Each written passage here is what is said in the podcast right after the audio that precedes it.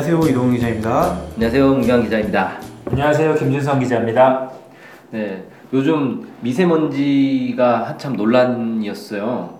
네 난리였죠. 네, 네, 미세먼지. 봄에 아니요 요즘에도 요즘에도 난리였어요. 그래요? 요즘에 아. 중국이 G20을 개최할 때 하늘이 아. 그렇게 파랗다고. 아, 네, 이제 끝났으니까. 아, 그때 당시에 중국이 이제 대기 오염 너무 심각해서 공장을 다 멈추라고 지시했다는 진짜인지 가짜인지 모르겠지만 그때 작년에 열병식 때도 그런 얘기 아, 있었잖아요. 그때 하늘이 진짜 파랬습니다. 네. 네. 네. 그러니까 이게 옛날에는 봄철에 이제 황사가 제일 골치였잖아요. 네. 근데 요즘은 이제 봄철 황사도 문제인데 황사보다 더 무서운 게 이제 미세먼지예요. 네. 뭐 미세먼지는 사실 거의 계절을 가리지 않고 나타나고 있고 이게 중국에서 오는 것뿐만 아니라 국내에서 만들어지는 미세먼지도 상당히 많단 말이에요. 네.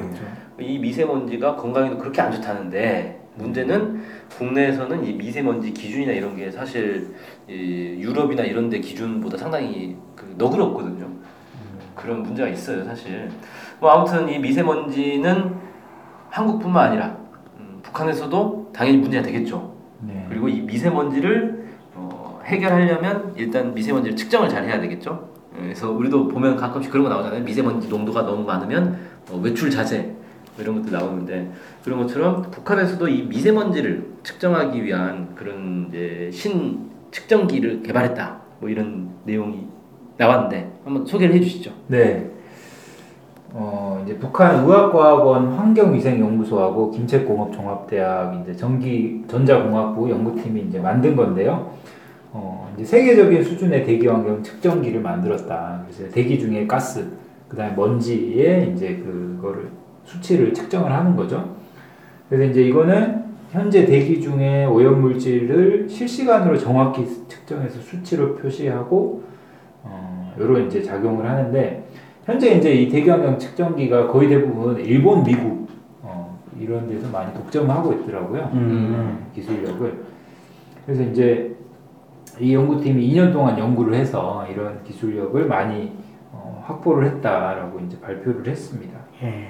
그래서 이제 예전에는 뭐 여러 개 기구를 가지고 뭐 각각 측정을 했었나 봐요. 근데 이제 아. 이거를 하나로 통합을 시키고 어, 대기 중에 오염 물질들, 그다음 뭐 온습도나 뭐 여러 가지들을 종합적으로 측정할 수 있는 실시간 대기 오염 감시 체계를 새롭게 설계를 했다고 합니다. 음.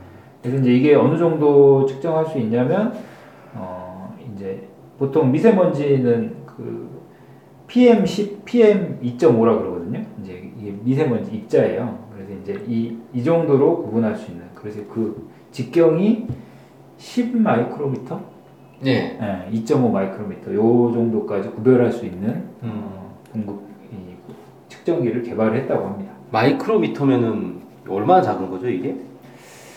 얼마나 작은 거죠? 네, 10 미- 마이크로미터면은 밀리미터가 이제 10의 마이너스 3제곱이고 마이크로가 10의 마이너스 6제곱이니까 육이죠. 네. 그러면 0.0000001 미터?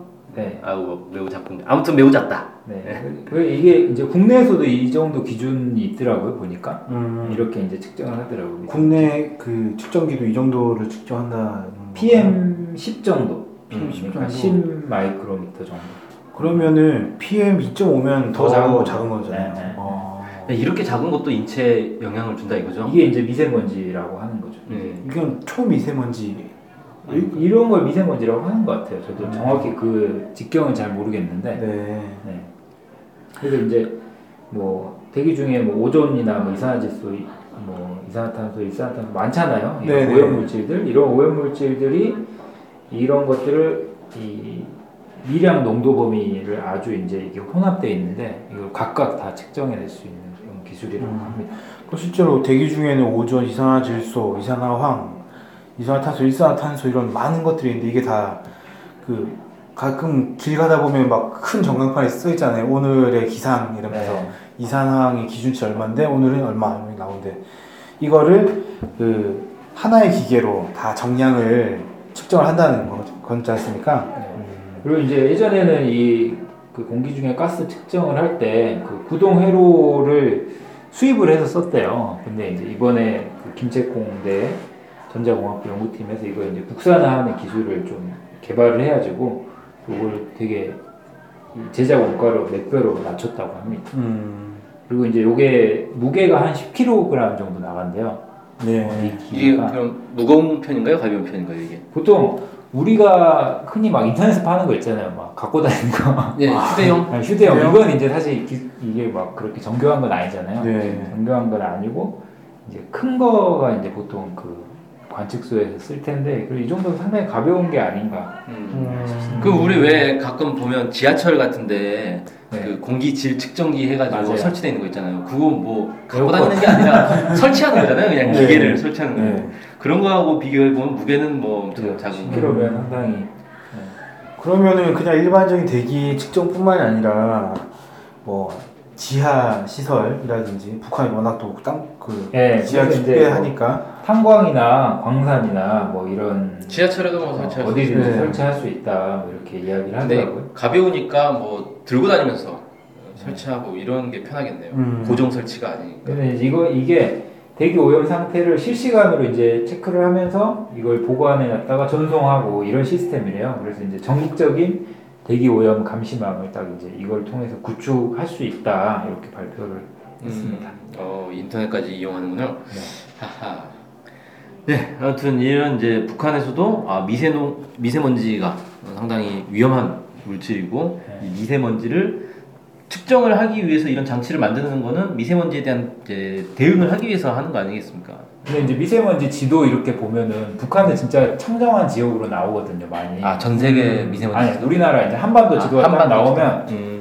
남쪽은 이제 그 대도시를 중심으로 미세먼지 이제 경보가 엄청 막 빨갛게 돼 있고 북한은 거의 청정해요. 음. 네, 거의 청정한데 그렇게 치면 중국에서 넘어오는 것보다 한국에서 만들어진 게 훨씬 많다라고 얘기할 수 네. 있지 않을까요? 그럼에도 이제 북한이 이제 이런 미세먼지 측정기 개발해서 이걸 신경을 쓴다는 거는 미세먼지가 진짜 안 좋은가 봐요.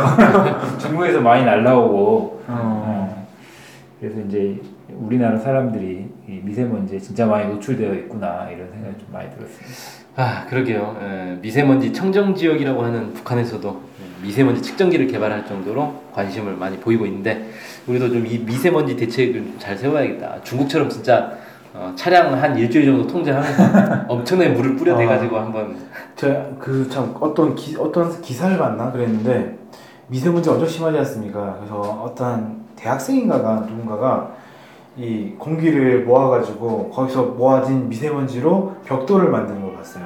음 어. 그래도 상당히 오랫동안 모아야 될 것 같긴 한데 네. 어쨌든 그렇게 하는 걸 봤거든요. 음. 그 정도 심각하구나. 막 아, 그랬어요. 요즘에 공기 파는 거 알아요? 아 처음 들어봤는데. 공기 팔아요. 의료용 공기가 아니라 네. 그냥 생수 팔듯이 네, 공기를 아. 팝니다. 그래서 지리산 그 산림에서 추출한 공기를 그 홍키파 같은 그 통에 아, 담아가지고 음. 여기 이제 마스크에 딱할수 있게 8천 원에 팝니다. 아 네, 정말 이제 이게 공기도 무슨 사 먹는 시대가 도래했습니다. 8천 원이면 생수보다 훨씬 비싸네요. 네, 네, 그거면 뭐 한 100번 정도 이렇게 흡입할 수가 있어요. 야 100번이면은 뭐 한? 시간도 안 되네. 네. 그러게. 그걸 뭐 항상 하는 거 아니죠? 이제 뭐 네. 이렇게 좀 공기가 탁하다 싶은데 하는 건데 이게 무슨 짓이야? 좋다 아. 그래요, 굉장히. 아 진짜요? 어, 향이 뭐 네, 들어가니까 봤습니다. 직접 그 제품 있더라고요. 어. 네 그렇습니다 이제 공기도 사 먹어야 사서 마셔야 되는 그런 시대로 가고 있는데 아무튼 이 미세먼지 문제는 진짜 심각한 것 같고 이거 빨리 대책을 좀 세워야 되지 않겠냐 음, 고민이 드는데 아무튼 북한에서도 음, 세계적 수준의 미세먼지 측정기를 개발을 했다 이런 소식을 다뤄봤습니다 오늘 방송은 여기서 마치겠습니다 고맙습니다 고맙습니다.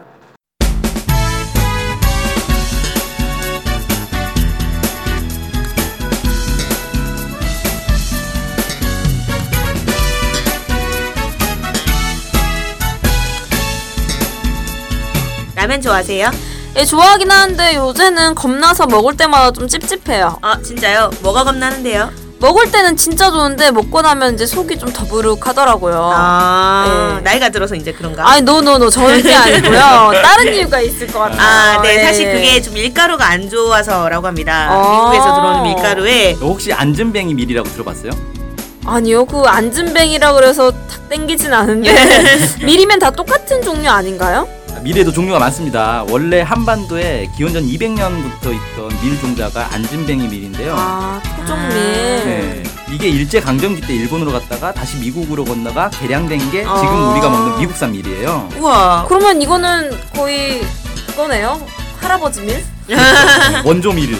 네. 근데 이제 그럼 미국산 밀이 원래 우리 거였던 거예요? 어, 정확히 말하면 우리 밀을 개량한 거죠. 아. 근데 원래 우리 밀 을 아직도 키우는 분들이 있습니다. 네, 한국 사람이면 이 한국 밀, 토종 밀이 더 몸에 잘 받을 것 같은데요. 그렇죠. 이 안전뱅이 밀로 만든 라면이 있는데 저도 먹어보니 속이 불편하지 않더라고요.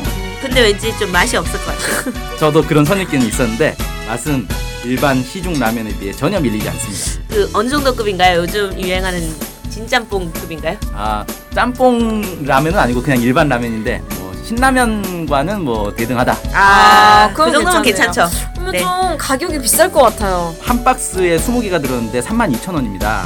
어, 개당 1,600원, 1,600원 꼴인 것 같은데요. 아무래도 우리 밀 라면이니까 건강을 생각해서 좀 비싼 라면 먹는다고 생각하시면 될 것 같고 사실상 풀무원, 풀무원에서 나오는 안튀김면 음. 네, 그 가격이랑 비슷한 것 네, 같아요. 네, 네. 네네. 그러면 근데 이제 이거 이름은 뭘까요? 네, 토종밀 안전뱅이 밀 라면입니다. 주문은 NK투데이로 해주시면 됩니다. 전화번호는 070-4234-0501 휴대폰은 010-7561-0615 네, 이메일은 nktoday21 골뱅이 gmail.com입니다. 입금 계좌는 농협 302-1037-8710-41 예금주 김영경 김연경이 누구신가요? 저희 사무국장입니다. NK투데이가 추천하는 토종밀 안전뱅이밀 라면 바로 주문해보세요. 저도 주문하러 갑니다. 고고씨.